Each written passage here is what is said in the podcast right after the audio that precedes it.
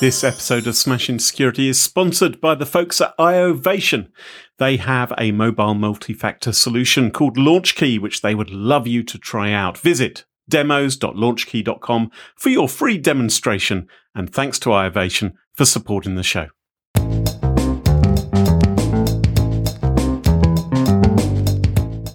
Smashing Security, Episode 22 Walk This Way to Defeat Biometrics, with Carole Theriault and Graham Cluley.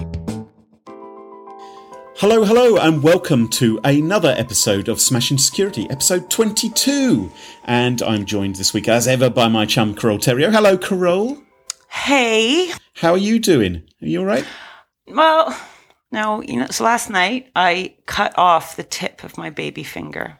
It's What? Not like, no, no, okay, okay, that, okay, that sounds, that's a bit hyper. I cut off the very tip. are not halfway along. No, no, no, no, above the nail, but it means you can't type if you're someone who types with your baby finger all the time automatically. What you're trying to tell everybody is that you're so cool that you're a full-on all finger touch typist, really.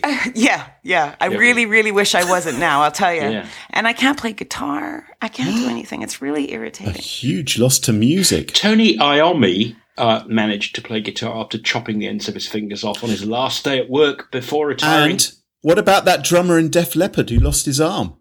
Well, that's drumming. That's easy. Oh, yeah, well, one one-handed guitar playing could be quite tricky. I, I- I su- suggest there is a certain requirement for two arms. And as you've heard, we're joined by our special guest today, Paul Ducklin. How are things for you, Duck? They're super. Um, just so everyone knows, Graham and I are in Manchester. We were to be presenting, co- well, presenting today at an event, which very sadly was cancelled for reasons that anyone in the UK will probably understand, because we were going to have the event at the Man U football stadium. So they've sort of put that into lockdown, Yeah, yeah, sadly. yeah. It's very sad. But uh, hopefully we can uh, raise spirits a little bit. Um, we're not going to be talking about that kind of security issue today. Instead, we're going to be talking about computer security. And uh, as always, uh, we've chosen a few stories, what's been going on in the news, things which have caught our eye in the last week or so. And I, I wanted to start it off with some some stories of bizarre biometrics. Um, first of all, we've seen those chaps at the Chaos Computer Club up to their old shenanigans once again, and they have released a video of themselves bypassing the iris scanner in the Samsung Galaxy S8. Oh, how did they do this? How did they do this? Well, the Galaxy S8 is one of the first mainstream phones to offer iris recognition Yeah. as an alternative for unlocking your phone as opposed to passwords and pins, which most people use. Yeah. And um, if you read the marketing material, it says the iris recognition, you know, is airtight security, allows consumers to finally trust that their phones are protected. Whack whack. Um, as you probably guessed, that's not not the case. That sounded like a quack. I'm not sure I'm entirely happy with that. But I Oh, guess yeah. it was Family Fortunes, was it? It, it was a goose quack rather than a, a, a duck quack. Thanks for that, so, uh, yeah, That's- if, that's if that helps make you feel a little bit better. It does. So, what they did was this um, they obviously set out to fool the sensor. So, they took a photograph of their, their person of interest, as it were, from a few meters away. They printed it out and they put a contact lens over the iris to imitate the, the curving of the Ah. eye. And that's all that was required. No. You know, it's really fairly basic. All you needed was a digital camera, a decent laser printer. Ironically, apparently, Samsung printers provided the best results of all, and a contact lens. And they were able to unlock the phone. I don't think this is really surprising, is it? Because it's photographs and printers that have been the the hole, if you like, in previous biometric measures like fingerprints. You take a photo of the fingerprint and then use it to generate, you know, a simulacrum of the of the original fingerprint. And it, it doesn't really surprise me that you're you're relying on a photo of your iris taken by the camera in your phone. So it doesn't beg a belief that an image taken with a camera of similar quality can produce the resolution required to fool the Yeah, but camera. I think most people would think that an iris scan would be as safe as a digital fingerprint scan. Would you think? yeah, I think you're Right. right. And I guess the thing is, oh well, iris scan. And just to just to be clear, an iris scan is is not a retina scan. Oh. A lot of people confuse them. A retina scan is is where is the old school way of doing it, where you have to put your eye right up against something that shines a light in, and it takes a picture of the blood vessels Right. at the back of Right. your eye. That never caught on because obviously you have to keep sticking your eye up against something. So imagine at an ATM, mm-hmm. if the previous guy had conjunctivitis, well, so did you. So it was ne- it kind of felt a little bit weird and intrusive, like peering into this device. so the iris, it's actually the pattern on in the coloured bit of your eye. Now, let's assume that that, is unique for you. Yeah. I mean that, that you know, and, and it's super unique, and the way that the images get processed and the, the, the, the algorithm used kind of generates this unique, well, fingerprint or checksum for your iris. That can all still be true, and in, in fact, in a way, the, the, the, the more likely it is that your iris is unique, the more likely it is, I suppose, that the copy of your iris won't clash with anybody else's. Mm. And so it's not surprising. that The, the, the weak part is that it relies on essentially a photograph Right. that's captured by the phone. And and the weak part is that the marketing material keeps on trying to present this kind of protection to people as being, you know, really airtight. It says you can finally trust your phones are protected, and I'm thinking, well, I'd rather have a pin or a decent password on it. Do you know what? I am sure someone inside came up and said this could be done. And they probably, I mean, they must have known this was a possibility if you're doing this and you're building a kind of security iris scanner. Well, I, mean, the thing is, any nerd is going to try this, right? It, it'd be one of the first things you would try. If you were building this kind of technology, you'd be thinking, well, what happens if I've got a decent printer? And, and I, in this case, they've combined it with a contact lens as well, um, in order to unlock the thing. So in, it wouldn't be surprising, but I guess these things are still being developed because they're cool. Yeah. And they're the kind of things you want to show off to your friends. Say, hey, look, I can just look at my phone and Hmm. it unlocks. I wonder if you even need a printer or whether you could actually do a similar thing by actually taking the photo of somebody's eye and then displaying the photo on the screen of your phone. And you could put the little distortion lens on it and holding that up. Or maybe with mirrors. Maybe you could, if you had the, assembled the right collection of mirrors in place, maybe you could then sort of somehow, and, and something which, a magnifier as well, maybe then you could get, I'm getting a little bit carried away, aren't I? It's the first time, Graham. It's the first time. Graham Angus MacGyver. well, I've got another biometric kind of story for you as well. Uh, What? Two for one? A BOGO? I know, I, I know. I just, I just felt like doing it. Some Australian researchers, right? So first of all, we've decided, all right, so we're probably not going to use our irises because it turns out that's no good at all, despite what Well, Samsung it- are telling it's you. It's not no good if you're using it in conjunction with something else. I guess as a second factor, it's kind of better than nothing. okay, But yeah, yeah, and like I- with I- the fingerprint suppose so. scanner. But I agree with you. I'm Yeah. going to stick to my lock code because I, Right. I kind of feel a bit a bit safer with that. So, a bunch of Australian researchers have created a wearable gizmo that not only generates powers through the kinetic energy as you're sort of waddling down the high street, Cool. Cool. but yeah. it also turns your gait into it's a, a supposedly unique authentication. Okay, yeah. No, I've heard this actually. I've heard that everyone's walk is very unique. Yeah, I think it's been used in court cases before as an Yeah. evidence from video that this, you know, they couldn't make out the guy's face, but the way he walked was sufficient to to to remove some doubt. I've seen this on forensic files. Oh well, there you go. exactly. Oh well, I, I remember in I think it was in the uh, in the early 1990s. I remember a, a few college friends were always teasing me because they claimed that I walked like the Hofmeister bear, um, who was a popular uh, mascot for a beer.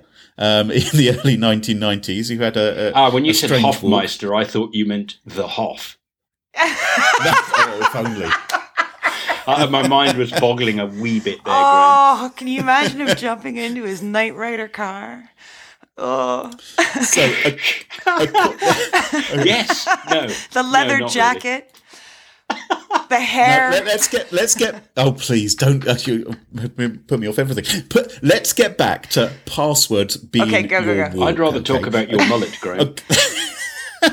According to CNET, I'm not going to let you distract me. According to CNET, the device monitors the pattern of power generation caused by the gait's kinetic energy. As the movement creates small dips and troughs in the amount of energy being generated, the device is able to resolve it into a unique signature.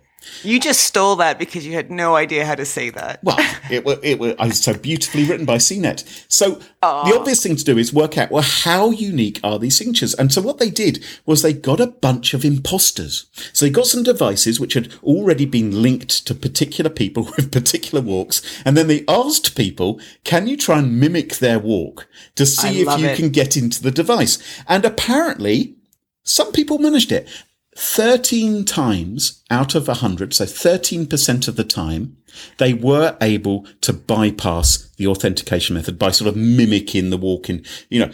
Now, clearly that's not good enough, right? They- They're going to have to keep on refining this technology if they're going to be serious about rolling it out. But um, it suggests that the developers are on the right um, path. God. Oh dear, golly! It, it, was that? Were you leading up? Yeah, I think the whole story, I think the whole reason Graham brought up the second kinetic walk path. Yeah. I, actually, it's interesting because when you, you told me about that just before we started recording, I was I first when you said it it it detects your gate. I imagined it was you know something to do with the gate at the end, at the end of your driveway going up to your house. You know when you open, so you can tell the way someone opens the gate whether it's friend or foe. Um, but actually, was, when you said it meant gait as in G A I T, I was figuring. I wonder how with a how you extract that information because all I've, I've read about gait recognition before is uh, as far as I know is related to video where you actually look at Right. it and I suppose you digitize how the points move like you would for, for animation software and so forth. I was wondering how they do that when it's measure it's a thing that you carry that you measure.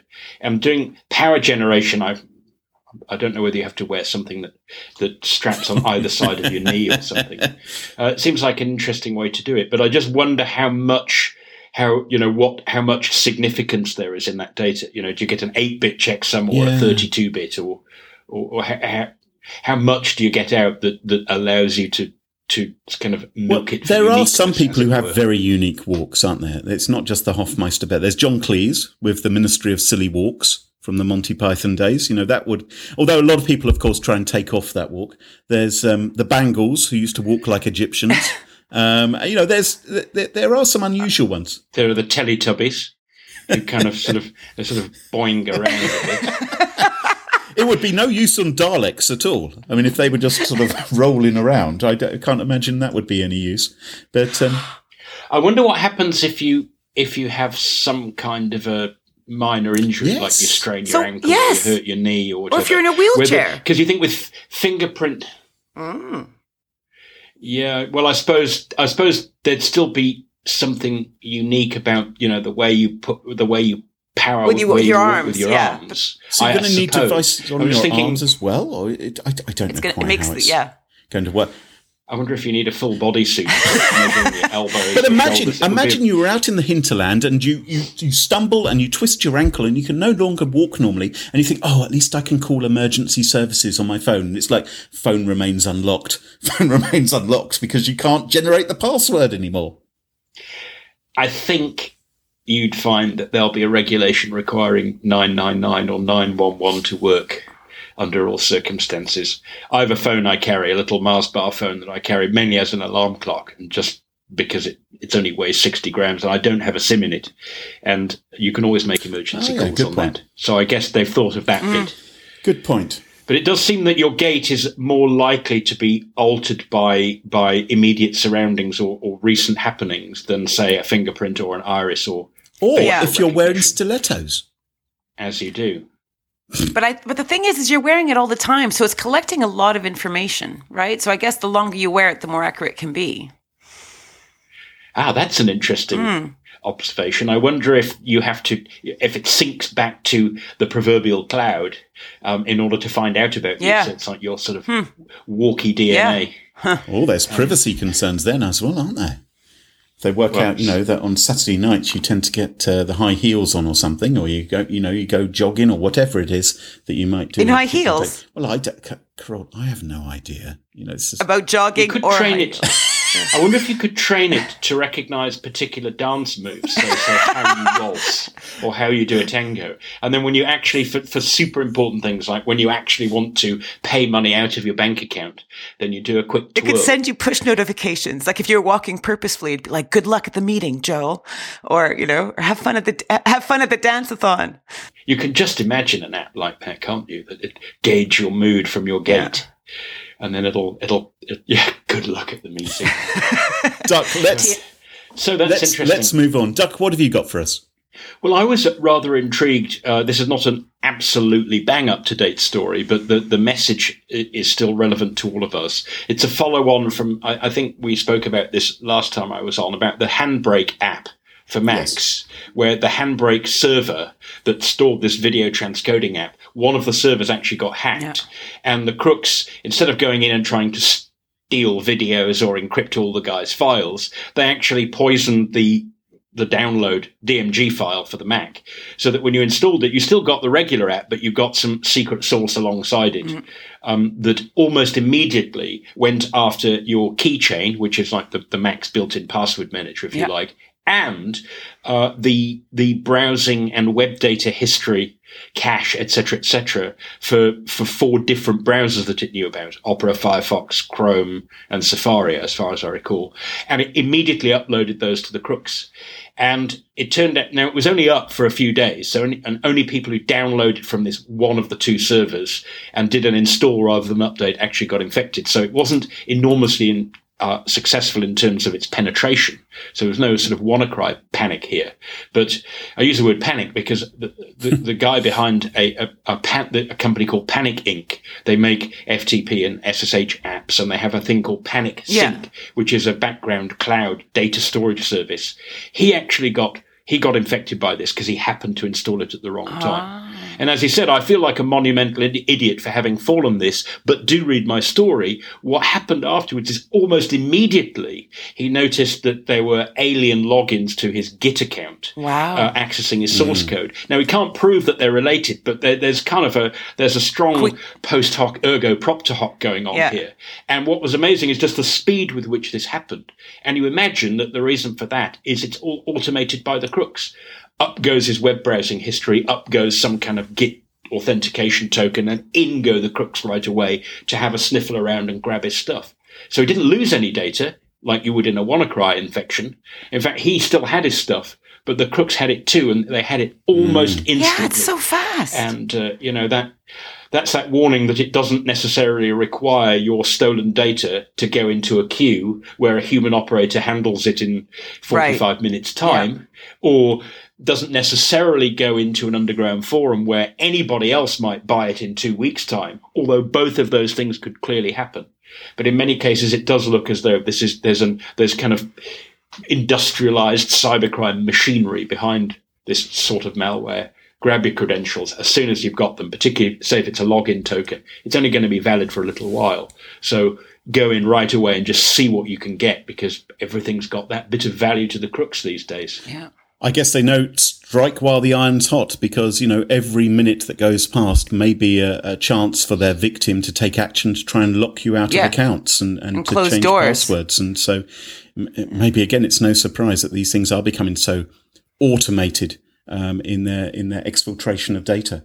So our message to Mac users is, you know, don't think that criminals are turning a blind eye to you. Although most of the malware we see is written for Windows and, and then maybe Android, um, Mac users are being targeted as well. You should be running security software. You should be following best practices to keep your systems defended and protect your data because you could be next. Oh, how about this? It looks like a sponsor slot has just popped up. And it is my pleasure to thank iOvation for sponsoring this episode of Smashing Security. iOvation is a company that creates authentication and fraud prevention solutions, helping to secure businesses while making it simple for users to log into their favorite apps and services.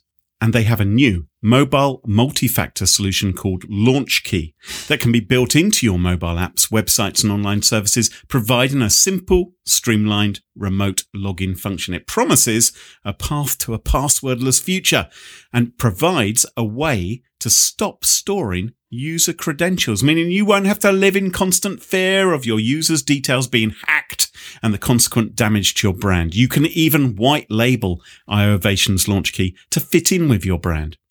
Now, the great news is this Smashing Security listeners can benefit from a free demo of LaunchKey. Just visit demos.launchkey.com to try it out. And thanks very much to iOvation for supporting the show. Duck, it's always a pleasure having you on. Carole, um, take take us. What have you got for us, Carole? Oh, I only have a teeny tiny story Right. because I hurt my finger. Oh, you poor thing. Um, okay, so I want to talk about the Canadian economist and governor of Bank of England and chairman of the G20 Financial Stability Board. Do we know who I'm talking about?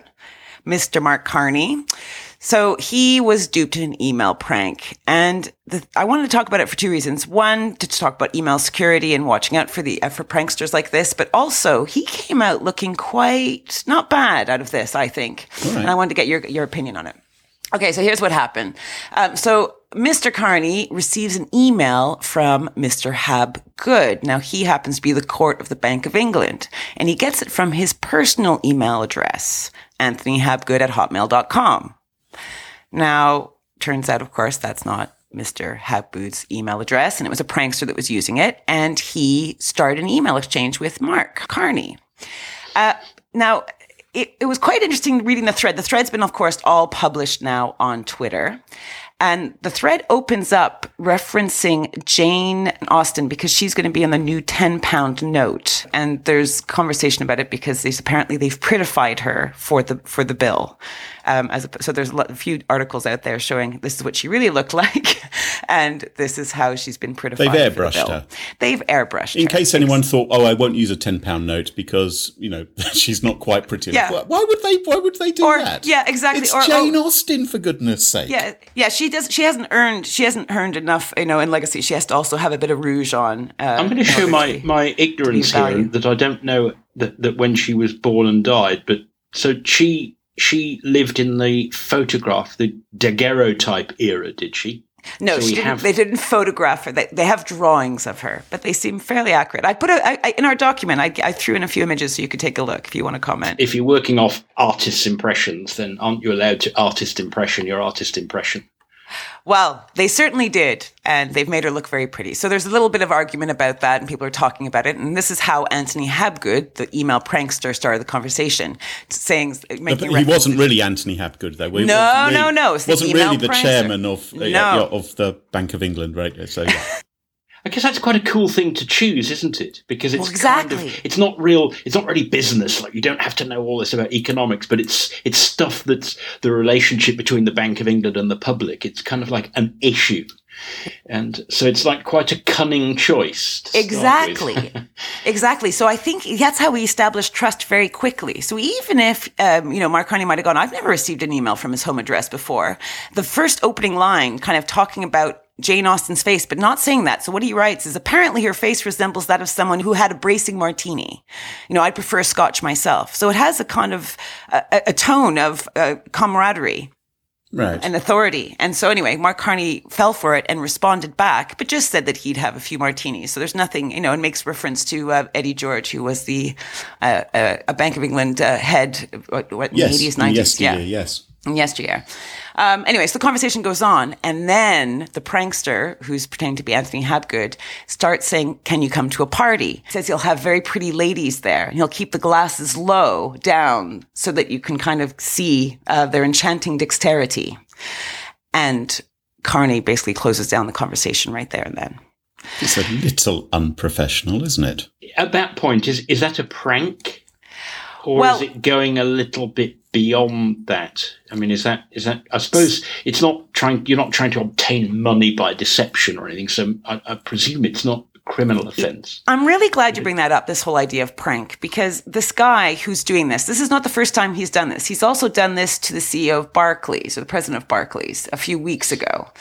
Um, so, uh, so that he's calling himself email prankster. So it's like a self it's he's self-titled himself that, and that and the press have grabbed onto that title.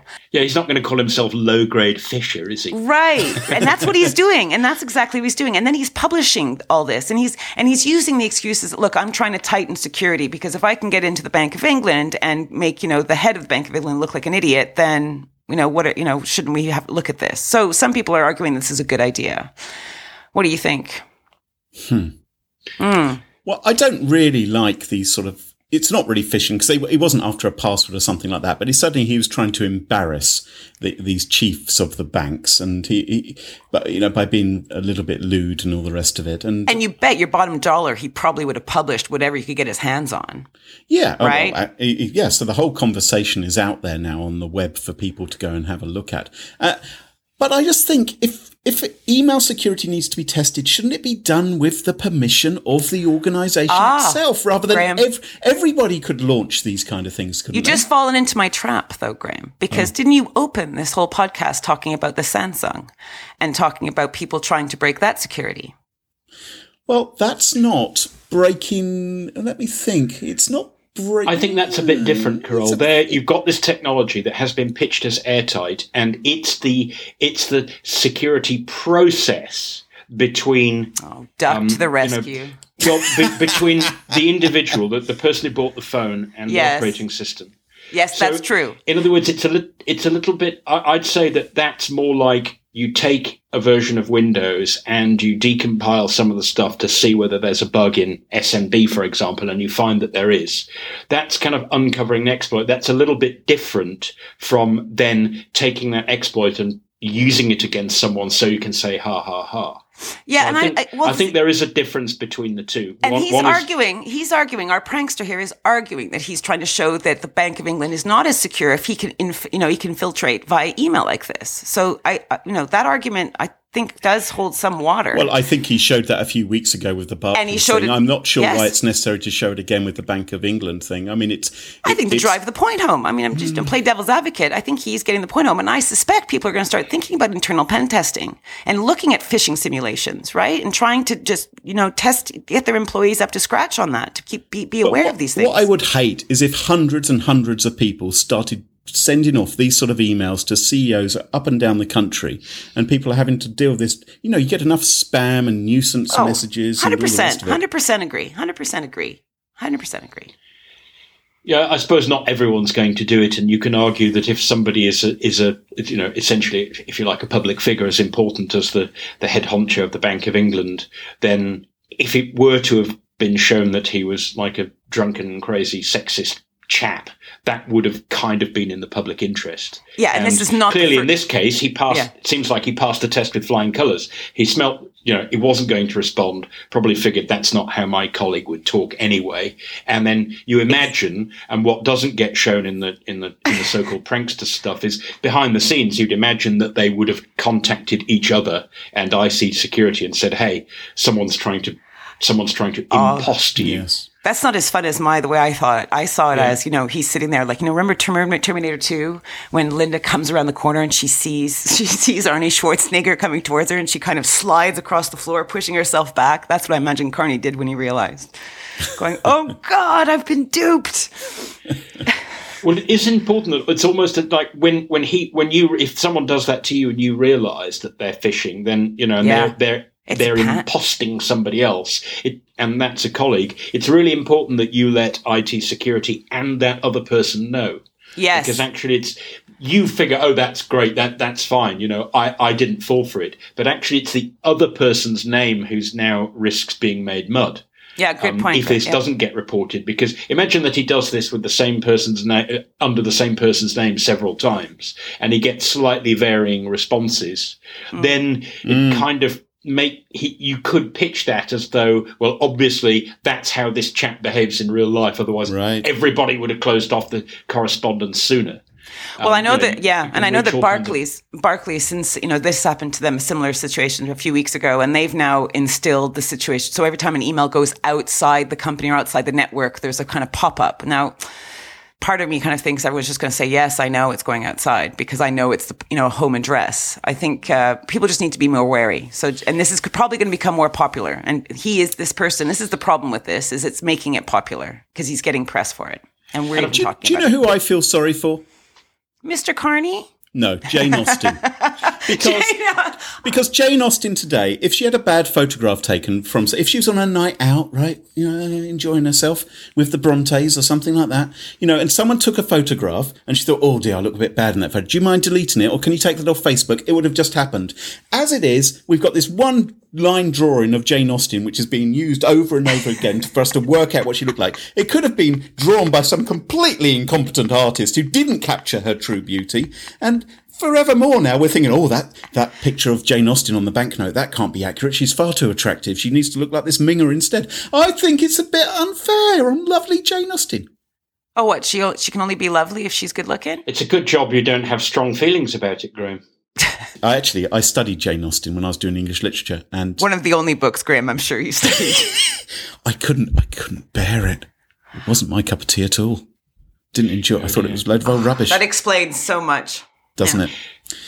And on that bombshell, I think it's time to wind up the podcast for another week. Thank you for joining us, Mr. Paul Ducklin from Sophos. We greatly appreciate you being here. Thank you. Yes. It's a pleasure. Thanks for having me on. And Carole, thanks for joining us as always. And if you enjoyed the show, please subscribe to us on iTunes or in your favourite podcast app. And if you would subscribe, then you will get every episode as it comes out. You won't miss one in future. And you might even want to leave us a review on iTunes because it makes a big difference and uh, means more people get to hear about the show. Thanks for tuning in. If you like the show, tell your friends. Let us know what you think. Go to www.smashingsecurity.com and you'll find our email contact form, links to our Twitter, and places like that. And until next time, toodaloo. Oh, and Carole, hope your finger feels better. Thanks, Graham. No problem. No problem. I was here doing the show for you, even though I was injured. You're welcome. High five. No, no, high four. High four. High four. 4.86329. Great. I've got Nice a one. sore toe. Does that count? You try typing. Yeah, try typing with your type, toes. Do you know how hard that is?